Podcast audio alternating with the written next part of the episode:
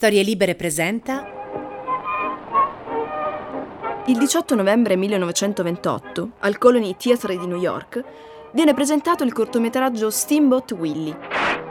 È il primo cartone animato dotato di prodigiosi effetti sonori per l'epoca e dialoghi, anche se non intellegibili, perfettamente sincronizzati. Il protagonista è un topo che fa il mozzo e se la fischietta è la guida di un battello a vapore. Il successo è immediato e clamoroso.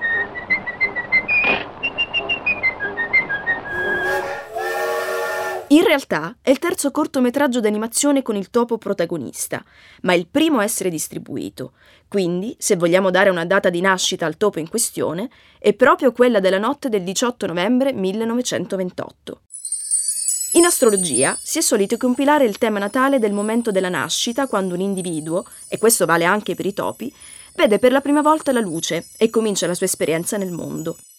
Possiamo tranquillamente dire che Topolino è uno scorpione di incerto ascendente, ma nessun dubbio sul suo Mercurio in scorpione, sulla Luna in acquario e sulla sua Venere in Capricorno, di cui ci occuperemo più avanti. Insieme a lui c'è anche una topolina che rischia di perdere il battello, ma il topo ha un'idea geniale. La riesce a trascinare a bordo agganciando la gru alle sue mutandine. E con questo tentativo di rimorchio, non solo metaforico, perfettamente riuscito, comincia una delle storie d'amore più longeve a suo modo moderna che vi racconteremo a Love Stories. I protagonisti, ovviamente, Topolino e Minnie.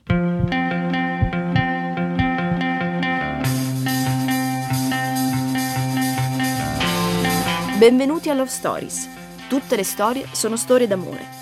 Se avete sempre pensato che l'unico amore degno d'essere così chiamato fosse quello tragico oppure quello felice, questo è il posto che fa per voi.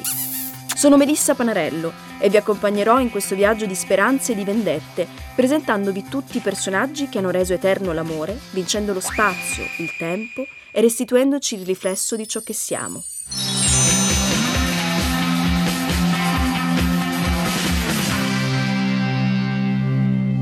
Spero solo che non ci dimenticheremo mai una cosa. Tutto è cominciato con un topo. Così diceva Walt Disney. In realtà, dietro un grande topo, c'è il fantasma di un piccolo coniglio ormai dimenticato. Si tratta di Oswald The Lucky Rabbit, Oswald il coniglio fortunato, che Walt disegna nel 1927 insieme all'allora socio Charles Mintz, che però frega Walt e fa un accordo segreto rivendendo Oswald alla Universal. Già che c'è, Charles molla Walt e gli scippa pure tutti i disegnatori. Ma Walt non si spaventa e decide di ripartire da un topo. Lo fa con l'aiuto di Hub Iwerks, un genio dell'animazione, nonché l'unico fedele che è rimasto al suo fianco dopo l'ammutinamento generale. Per quello che diventerà Topolino, si ispira a dei topolini che lo vanno a trovare nel suo ufficio, rovistando nei cestini in cerca di briciole, quando lui, spesso e volentieri, si ferma a lavorare fino a tarda notte. Li presi e li tenni in gabbiette sulla mia scrivania. Mi affezionai particolarmente a un topo domestico marrone. Era un piccoletto timido. Toccandolo sul naso con la matita, lo destrai a correre all'interno di un cerchio nero che avevo tracciato sul mio tavolo. Viva Topolino! Quando me ne andai da Kansas City per tentare la fortuna a Hollywood, mi dispiacque lasciarlo. Così lo portai in un cortile, facendo attenzione che fosse un bel quartiere, e il piccoletto domato corse verso la libertà. Il suo topo ha orecchie magiche. Le puoi guardare da qualsiasi prospettiva, ma sono sempre tonde, e quattro dita. Walt dice che cinque sono troppe per un topo, e poi gli ricordano un casco di banane ma è probabile che il motivo più vero sia il vil denaro. All'epoca della sua nascita, per un corto di sei minuti e mezzo, servivano più di 45.000 disegni. Lo sapeva bene Ab, che aveva lavorato giorno e notte per Steamboat Willie. E disegnando solo quattro dita invece di cinque si risparmiava quindi un bel po' di tempo e di denaro. Il nome invece è tutto merito della moglie di Walt, Lily. Lui l'aveva battezzato Mortimer Mouse, ma lei lo trova un po' lugubre. Così gli dice: Perché non lo chiami Mickey Mouse? Walt, per fortuna, le dà retta. Il suo nome è stato declinato in tutte le lingue, anche se noi, per una volta, non abbiamo fatto la finaccia dei mille Lost in Translation in cui spesso caschiamo con la traduzione dei titoli dei film, perché Topolino è molto più bello di un letterale Topo Michele. Topolino inizia a parlare a un anno dalla sua nascita, nel 1929. Le sue prime parole sono state hot dogs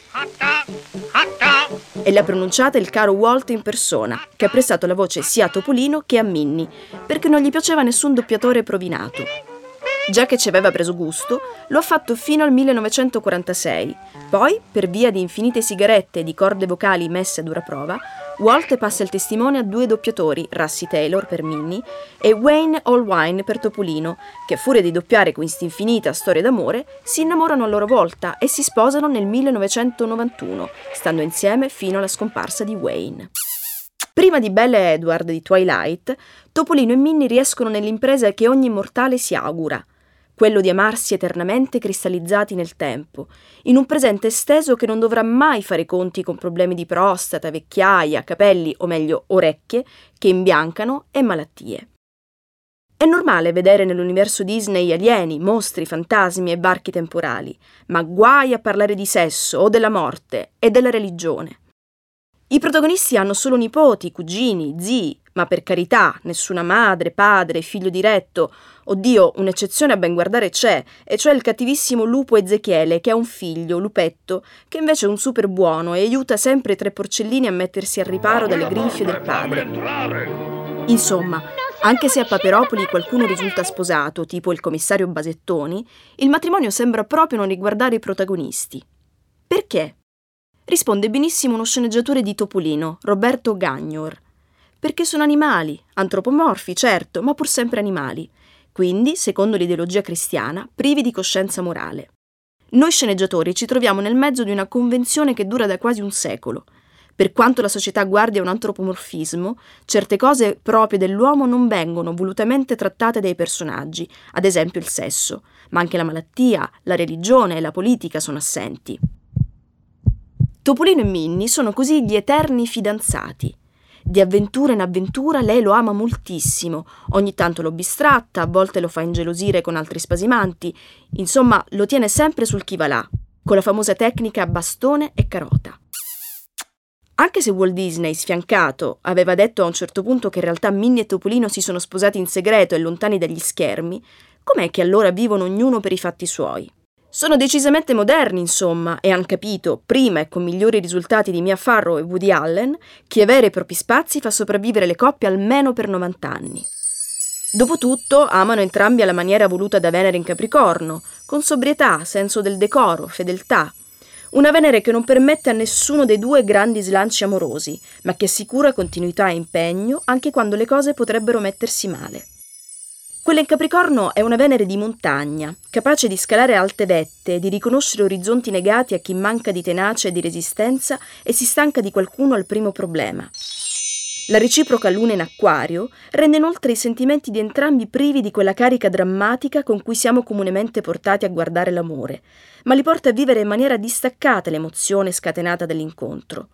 Sulla carta, almeno quella astrale, si tratta quindi di due fidanzati un po' freddi e privi di quella bramosia che tende a bruciare in poco tempo anche la più valida delle relazioni. Minnie ha un guardaroba di tutto rispetto, più di 200 outfit per cui ha sicuramente bisogno di molto spazio. E la casa di Topolino non è certo la reggia di Paperon dei Paperoni. Dal passato di lei sappiamo che l'anagrafe fa Minerva Mouse, è figlia di due contadini nell'America rurale della Grande Depressione e ha uno zio ricchissimo. È un tripudio di fiocchi e pois, Minnie. Nasce nell'epoca delle flapper, sono i ruggenti anni venti, e lei a modo suo è una versione in scala topo di una Zelda Fitzgerald con lunghissime ciglia, che guida la sua macchina, è indipendente e adora ballare. I suoi pois resistono da 90 anni e lei si concede solo piccolissime variazioni sul tema. Come una Raffaella Carrà che non ha mai cambiato il taglio dei capelli, la sua è stata una scelta vincente.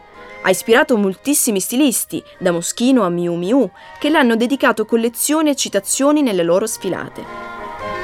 Per descrivere il suo uomo ideale dice deve essere in grado di illuminare una stanza quando vi entra. E fino a qui brava, ci piace. Sentirò come della musica, mi porterà fiori, mi solleverà da terra, prosegue. Ma poi cade su una chiusura un po' trita e ritrita, e saprò che è l'uomo giusto quando mi farà ridere. Detto ciò, Topolino è in effetti il topo giusto per lei. Cavaliere quanto basta, per non pestarle i piedi mentre ballano si infila palloncini nelle mutande, così galleggia e non fa casini. Più romantico di così. Con Marte in cancro ce l'aspettavamo, cavaliere d'altri tempi e amante sensibile che rischia di far venire qualche carie ai denti. Se infatti Venere dà l'impronta all'amore e la Luna ci parla delle parti sensibili ed emotive, Marte fornisce a un amante la carica erotica.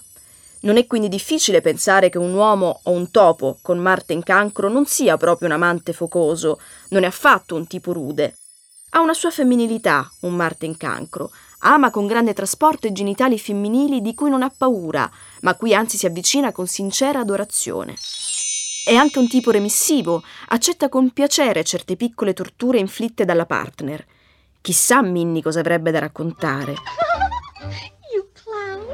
Topolino è anche un super intellettuale. In un saggio, Giulio Giorello, filosofo della scienza, parla di Topolino come del pensatore più provocatorio del Novecento, di un fantasista che fa del paradosso la sua arma più tagliente. Il vero Topolino è proprio quel ragazzino, un po' impertinente, mezzo topo e mezzo monello dispettoso. Né la filosofia di Topolino, Guan Editore, racconta Spesso si mette contro la legge per portare avanti la sua idea di giustizia. Topolino è questo tipo di anarchico, in qualche modo, un anarchico individualista che ricorda più il primo John Wayne eh, dei primi western in bianco e nero. È un pragmatista empirista e incontrando la cultura europea diventa il topo pensante e dubitante, seguendo il solco di pensatori che vanno da Cartesio a Russell. È anche una sorta di Ulisse, vaga in molte avventure ed è un eroe mondiale globalizzato, nella migliore accezione del termine. Un Mercurio in scorpione da manuale, insomma. Mercurio, pianeta della comunicazione, dell'intelletto e del movimento, sta nel segno che più di tutti ha necessità di scavare a fondo delle cose, di non accontentarsi di ciò che solo superficialmente si conosce, come lo scorpione che vive sottoterra e attacca al momento opportuno, un Mercurio in scorpione parla solo quando è assolutamente sicuro di ciò che dirà, e spesso la sua lingua è tagliente, il sarcasmo e l'ironia rendono l'intelligenza viva e conferiscono carisma al soggetto. Stare con uno così non è sempre facile e Minnie in questi 90 anni ha anche incassato brutti colpi, resistendo, paziente come Penelope. È il San Valentino del 1990, quando quella che Franca Leusini definirebbe una storia maledetta scoppia fragorosa con un clamore che ha un riverbero mondiale. Il fattaccio è opera di sceneggiatori e disegnatori italiani. La storia si chiama Ho sposato una strega. I disegni sono di quel geniaccio di Giorgio Cavazzano, che ha rivoluzionato la grafica Disney, per intenderci uno che ha iniziato teenager chinando le matite del grande romano Scarpa, è il testo di Massimo Marconi, all'epoca supervisore dei soggetti e delle sceneggiature di Topolino, che quindi se l'è cantata e suonata, provandosi tutto da solo. La storia in sintesi. Topolino e Minnie litigano e lui parte con Pluto in camper. Durante il viaggio sbuca una bionda altissima e fighissima, Samantha. Ovviamente la storia è un omaggio, in primis nel titolo, a quel gioiello di film di René Clair con Veronica Lake. Once upon a night, two wisps of smoke were out on a lark a witch and her father. Goodbye, father. Samantha è anche pettinata come lei, con la famosa acconciatura Peekaboo Bang. In pratica c'è questo ciuffo ondeggiante a schiaffo che le copre quasi interamente un occhio, strategico per la Lake perché serviva per camuffare un lieve strabismo all'occhio destro. Ma torniamo a noi. Topolino perde la testa, si innamora, ricambiato e vuole sposarla. Però c'è un piccolo problema. Samantha è una strega e si sa, le unioni tra i topi e le streghe sono complicate. Tra l'altro, il nome Samantha è attinto a piene mani dalla sitcom degli anni 60, Vita da strega, in cui l'altra strega bionda, e decisamente meno magliarda, faceva magia a colpi di naso, mettendo non poco nei guai il marito umano e molto, molto tonto. Lei gli promette di rinunciare alla magia, si intende magia bianca, eh, niente sortileggi malefici, per amor suo, ma è difficile e il padre di lei mette in guardia Topolino, facendogli vivere in sogno un prequel di quello che sarà il loro matrimonio stregato, con momenti di crisi nera. Morale della favola. I due si lasciano. Topolino torna con la coda tra le gambe da Minnie. E il casino è servito. Molti lettori si lamentano perché nella storia si vedono Topolino e Samantha a letto insieme dopo le nozze Il settimanale satirico Cuore ci sguazza titolando Topolino tromba e intervistando Pluto che dichiara Il matrimonio del mio amico è una perdita incolmabile per il movimento gay. Il casino arriva fino oltreoceano. La Disney americana si fa mandare la storia tradotta e ne blocca la pubblicazione.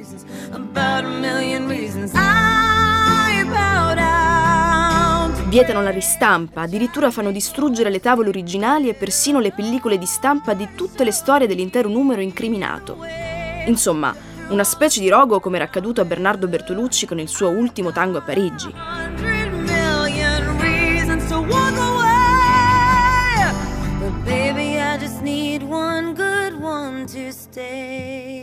Oltre al tradimento, Minnie ha dovuto mandar giù anche un altro boccone amaro. Per carità, che sia Topolino a tirare avanti la baracca lo sappiamo. Per farvi un'idea, è il personaggio di fantasia più redditizio della storia. Dunque non ci stupiamo che sia stato anche il primo personaggio dei cartoni animati ad avere una stella sulla Hollywood Walk of Fame. L'ha conquistata nel 1978, a differenza di Minnie che ha dovuto faticare un po' di più, come spesso capita alle donne, e ha dovuto aspettare fino a gennaio di quest'anno per raggiungere lo stesso traguardo. Minnie ha avuto, infatti, la sua stella in onore dei 90 anni, un po' come un Oscar riparatore alla carriera, insomma. Tra gli infiniti motivi di gratitudine a Topolino, da annoverare anche che senza di lui non avremmo mai cantato perché Britney Spears, così come Justin Timberlake, Christina Aguilera, Miley Cyrus e Ryan Gosling, arriva proprio dallo storico programma TV Il Club di Topolino. Oltre ai personaggi tenuti a battesimo da Topolino, ci sono poi quelli che dal topo sono stati scelti per citazioni e omaggi, e tutti, dal primo all'ultimo, ne sono stati onorati. Eco diceva con fierezza: È molto più difficile finire su Topolino piuttosto che sulla Treccani. È il 1988 quando viene omaggiato con la storia disneyana Topolino è il nome della mimosa, ovviamente ispirata al nome della rosa. L'autore di quell'avventura è il torinese Bruno Sarda, mi disse che per essere sull'enciclopedia è sufficiente inventare un utensile qualunque, racconta oggi, ma per entrare nel mondo Disney bisogna essere conosciuti da tutti. Per riuscire a pubblicare questa storia, Sard ha fatto molte gincane per aggirare i divieti Disney. Come vi abbiamo già raccontato, mai parlare della morte guai a toccare la religione. Ma con qualche accorgimento, niente morti ma tanti rapiti, e trasportando la storia da un monastero a un college inglese dell'Ottocento, grazie a un viaggio nel tempo, voilà, il mistero è servito e l'omaggio a Eco assicurato. La storia di Minnie e Topolino è la conferma del vecchio detto chi si assomiglia si piglia, così simili da essere inscindibili. Sono nati assieme, impossibile pensare a uno senza pensare all'altra, così privi di malizia e saturi di intimità che potrebbero essere scambiati per amici. Niente sesso, quindi niente figli, forse neanche un matrimonio. Eterni fidanzati che non si fanno ammaliare dalle promesse di una convivenza.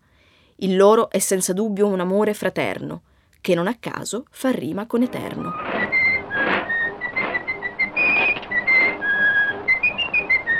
Dalla fine degli anni 30 non è più l'avventura degli inizi, ma non si tratta nemmeno più di un rapporto assodato da promessi sposi.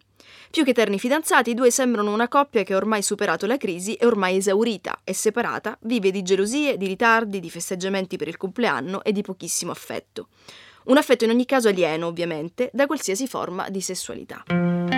Questo è un estratto delle anime disegnate di Luca Raffelli, pubblicato da Tunue. Abbiamo qui Oggi Luca Raffelli, che è esperto di fumetti e film d'animazione. Buonasera. Senti, un po' lo dici in questo, in questo pezzo che abbiamo appena, appena letto, qual è il rapporto fra Topolino e Minnie.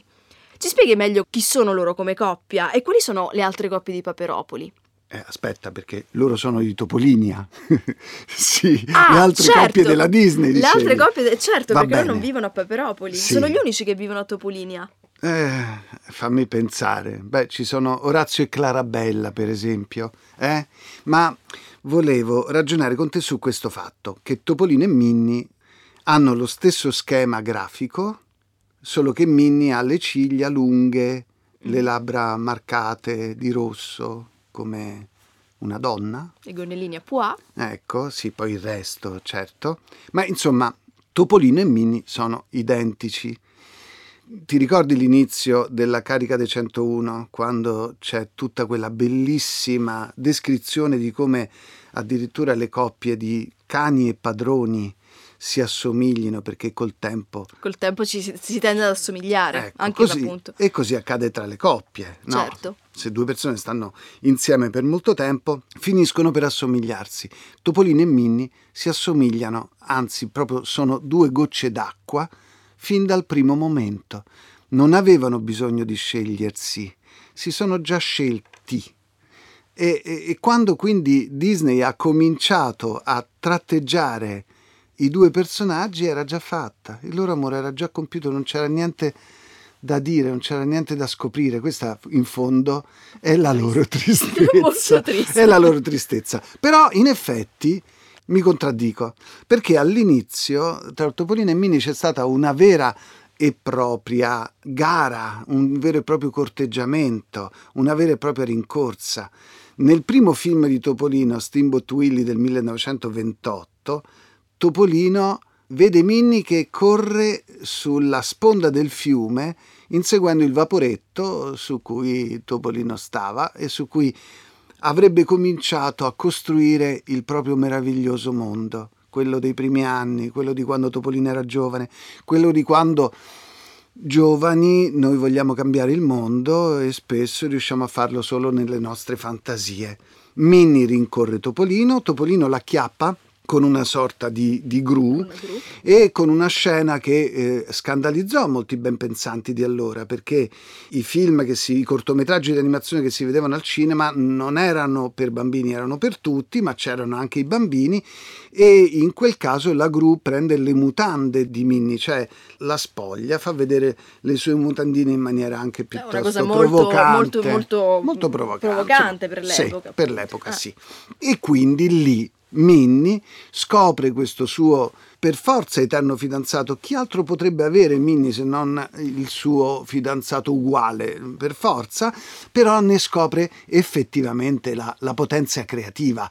In quel film Topolino suona, inventa, inventa il mondo attraverso la musica, usa i denti di una mucca per suonare una marcetta americana, tira la coda al gatto, fa di tutto, utilizza qualsiasi strumento per, per la sua musica, per la sua orchestra e naturalmente poi verrà punito dal, dal personaggio adulto, il capo del vaporetto, che è un gamba di legno che lo metterà poi a pelare le patate, perché c'è giustamente nella visione disneyana questa gioventù a volte scapestrata, poi il protagonista di questa gioventù scapestrata diventerà per un po' di tempo Paperino, al contrario di Topolino, che in qualche maniera deve essere rimessa in riga perché nel sentimento di Disney in generale c'è sempre un adulto serio che in effetti governa le vite nostre e che ci dice che in fondo in fondo la vita è quella che si vive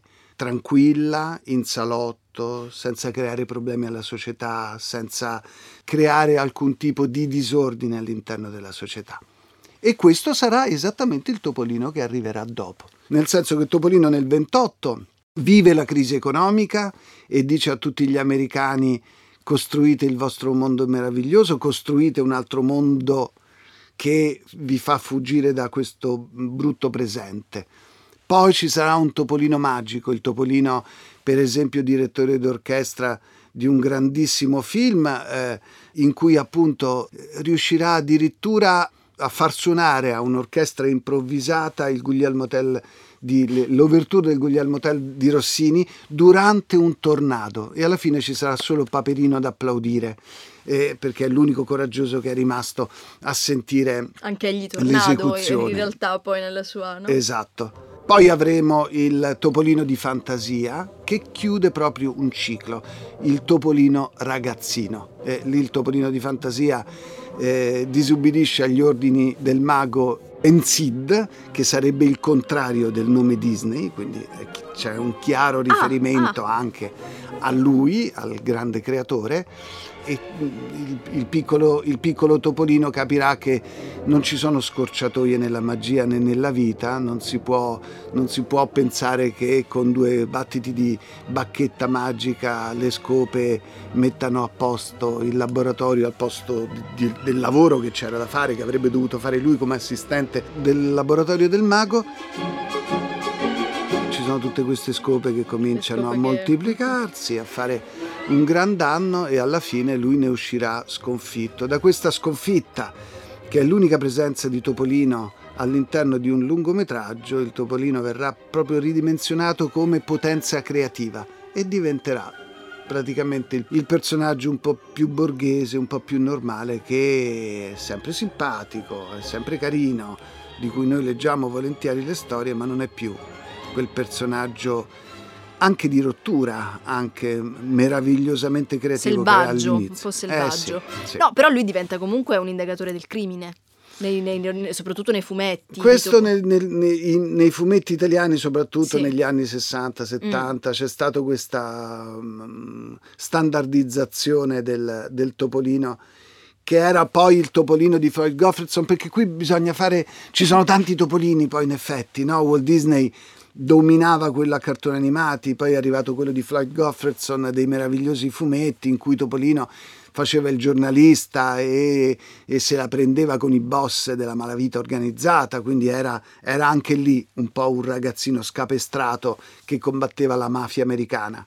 E poi col, nelle avventure italiane un po' si è seduto lì, no? È diventato il solutore è diventato ancora più borghese nella versione italiana, ancora non c'è borghese. dubbio. E Minnie che lavoro faceva tutto questo? Ma Minnie non ha mai fatto un lavoro, è disoccupata? È beh, una mm. casalinga, no? Ah, di, di, però di casalinga è di casa sua perché appunto loro non convivono, loro quindi non lei non deve togliere i calzini a Topolino, no, si toglie i propri, sì, insomma. B- brava, esattamente così. È perché non ci può essere intimità, sono eterni fidanzati proprio in quanto la sessualità non esiste. Questo vuol dire che se invece c'è la sessualità non si può essere eterni anni fidanzati? Questa, eh, è, questa una è una bella domanda. Che ci si questa pone. ce la faremo più avanti, infatti. Sì. Eh, le altre coppie di a questo punto Topolinia mi dicevi soltanto Clarabella e Orazio e sì, che però sono, sono, coppie che non esistono. Sì, sono eh, però non mi dispiaceva e devo dire che lì è interessante perché uno è un cavallo e l'altro è una mucca quindi è una bella... no, non sono non, è un, è un, infatti non sono andati poi avanti così tanto perché non erano le gocce d'acqua adesso vorremmo, non vogliamo fare facili battute però insomma sì. pensiamo che Orazio e Clarabella invece una vita sessuale l'avessero perché un cavallo e una mucca insomma è più facile pensare che, che, che, due topi, no? Che strane considerazioni che fai. non lo so, questo la possiamo Questo è interessante, no, però è molto interessante. Sì, va bene. E le altre che, vabbè, i miei preferiti sono mh, mm, Paperina e Paperino. Quali sono quindi le altre coppie? Eh beh, no, ma fermiamoci su Paperina e Paperino. Mm, sono un mm. capitolo tutto da aprire. Qual è la differenza tra Paperina e Paperino e Minni e Topolino? Allora, Diciamo che la differenza è soprattutto nel carattere maschile, eh?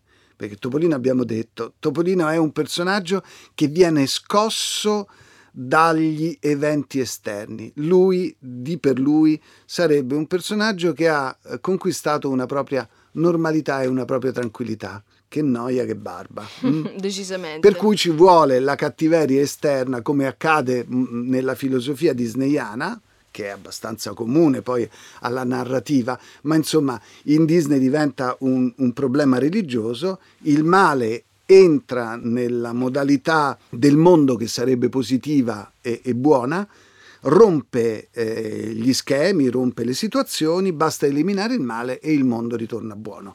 Questa è la filosofia disneyana, che quindi è una filosofia molto religiosa sconfiggiamo il male e ci sarà il bene. In Topolino questo esiste, nel senso che lui di per sé è buono e infatti per fortuna che c'è Pippo a creargli un po' di confusione perché sennò sarebbe una noia. Paperino invece eh, vive un altro tipo di vita, eh, lui è un personaggio disequilibrato che ha dei problemi proprio di personali si sveglia che è agitato, è, è come noi. È un, è un, è un uomo moderno. È un, uomo moderno, è un uomo stressato, è un uomo che non sa leggere le pagine che ci spiegano come funziona eh, il nostro tablet, il, lo smartphone, non riesce a capire, quindi... È anche un analfabeta funzionale, quindi anche questo sì, è molto moderno. Molto, molto moderno. E vivendo questi stress da, da vita moderna, noi ci sentiamo, perché tutti quanti, diciamo, ma io preferisco Paperino, perché in Paperino ci riconosciamo. In Topolino è difficile riconoscersi. Come si fa a riconoscerci in un personaggio che in fondo sta bene se non arriva il male? E qual è il rapporto fra Paperina e Paperino che è appunto uno stressato, un nulla facente perché sta tutto il giorno sulla maca, al massimo si occupa dei nipotini. Qual è il rapporto invece Eh, fra i due? Aspetta a dire che è nulla facente. Innanzitutto Paperino ha da risolvere il problema con lo zio, ha da risolvere il problema con i nipotini qui qua, qua. insomma Mm, no- non, mm. è che, non è che è proprio nulla facente, ha da risolvere i suoi problemi. Lui vorrebbe stare sulla maca, ma sulla maca non ci sta mai, Mm. ci sta un paio di vignette, dopodiché è sicuramente disturbato da qualche cosa, da qualcuno, anche fosse una mosca, un'ape, e, insomma, qualche cosa lo costringe a scendere da quella tranquillità che è simboleggiata dalla maca. Beh, la differenza tra Paperina e Mini è che Paperina è di supporto a un fidanzato problematico. Minnie, eh, Minnie non è di supporto a nulla. Io mi ricordo che ero molto, che ero molto turbato dal fatto che Minnie avesse organizzato il club delle ragazze operose, cioè lei fa la dama di società, la dama di compagnia, lei è proprio È la donna veramente virtuosa la donna anni- virtuosa che, che prende il tè, come peraltro prendono gli inglesi, mm, gli americani, mm, da quello che mi risulta, nei fumetti italiani però prendeva il tè, e con le amiche e anche lei viene disturbata da, da scemenze della vita quotidiana, dalla, probabilmente anche da cose che riguardano gli acquisti da fare per Natale o, o i saldi da fare per- in un negozio. No, queste Quindi le sono le, figure cose... femminili sono disastrate nelle- a Paperopoli e a Topolinia Eh. perché insomma, non sono figure femminili che abbiano una densità, che hanno una mm, appunto un- un- un'identità precisa che non sia stereotipata. Allora, possiamo dire che questa è la base su cui si sono mossi però mh, alcuni sceneggiatori italiani e alcune autrici donne di- di- di- del mondo Disney che ha mh, cambiato abbastanza la situazione. Da quando sono arrivate loro, faccio un esempio per tutti, Silvia Ziche, i personaggi femminili hanno cominciato ad avere una grande e forte personalità, sono uscite da, da questi stereotipi e sono, e sono andati altrove, cioè hanno cominciato ad avere una, una presenza, anche una presenza di spirito molto forte. No, meno male perché poi appunto Minnie ha, ha cominciato facendo vedere le mutandine e poi è diventata la donna appunto virtuosa, la casalinga classica anni 50 che passa l'aspirapolvere.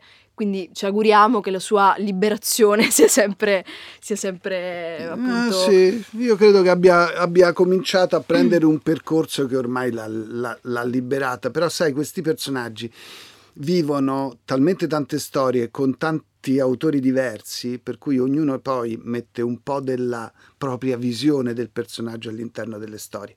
Quello che tu vedrai in una storia di Paperina non sarà un momento della sua evoluzione, questo fa parte delle storie seriali di quando appunto i personaggi sono realizzati da tanti autori, ma sarà solamente un episodio della sua vita che lo vedrà magari incorniciata in una maniera differente. Senti, abbiamo detto quindi che nei film Disney non c'è mm, mai il sesso. Mm, No. Non c'è mai. Quali sono gli- i cartoni animati in cui invece la sessualità è evidente? Ovviamente immagino i manga, gli, gli hentai più che altro. Ma vabbè, lì Ovviamente lì è, è por- più che altro è pornografia, Sì. oltre che... Beh, allora, nelle anime disegnate io faccio, eh, dedico un capitolo agli anti-disneyani. Sicuramente tutti quelli che parlano di sesso parlano in qualche maniera di anti-disneyanità. C'è stato un caso clamoroso negli anni 70 con il film Fritz il gatto, il pornogatto, tratto dai fumetti di Robert Crumb e realizzato da quello stranissimo personaggio dell'animazione americana che si chiamava Ralph, Ralph Bakshi, che fece la prima versione del Signore degli Anelli, un film di una noia mortale, una cosa bestiale. vabbè. eh, vabbè, eh, fatto, No. fatto in animazione ricalcando i movimenti degli attori. E però lì fu una cosa abbastanza clamorosa perché appunto un cartone animato che, che- che veniva lanciato come le avventure del pornogatto sicuramente ha cambiato un pochino il corso della storia.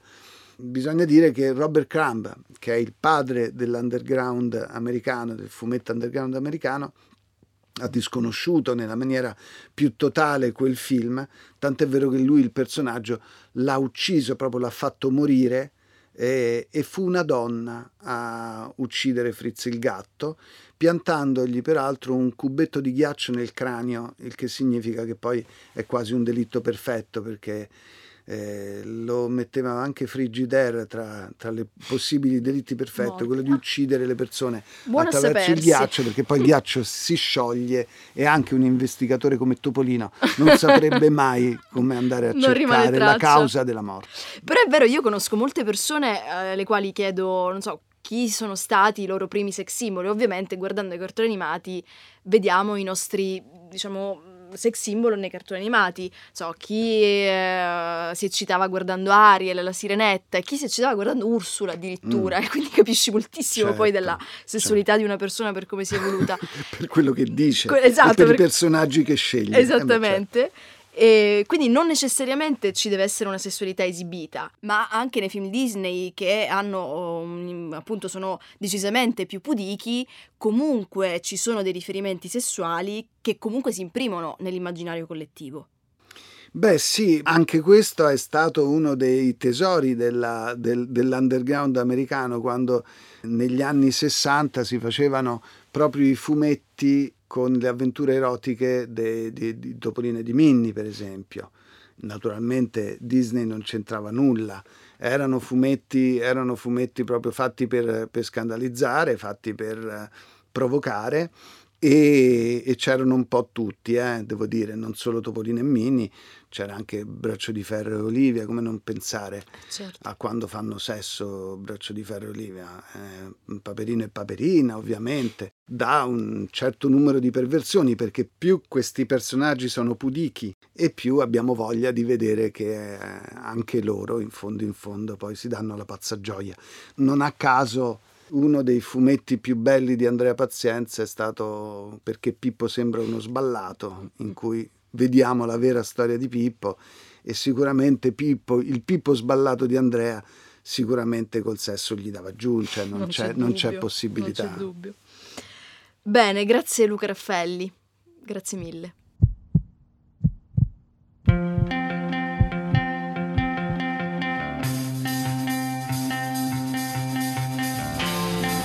Quella che avete ascoltato è la puntata su Minnie e Topolino di Love Stories, scritta da me e da Chiara Tagliaferri. Alla prossima storia d'amore su storielibere.fm.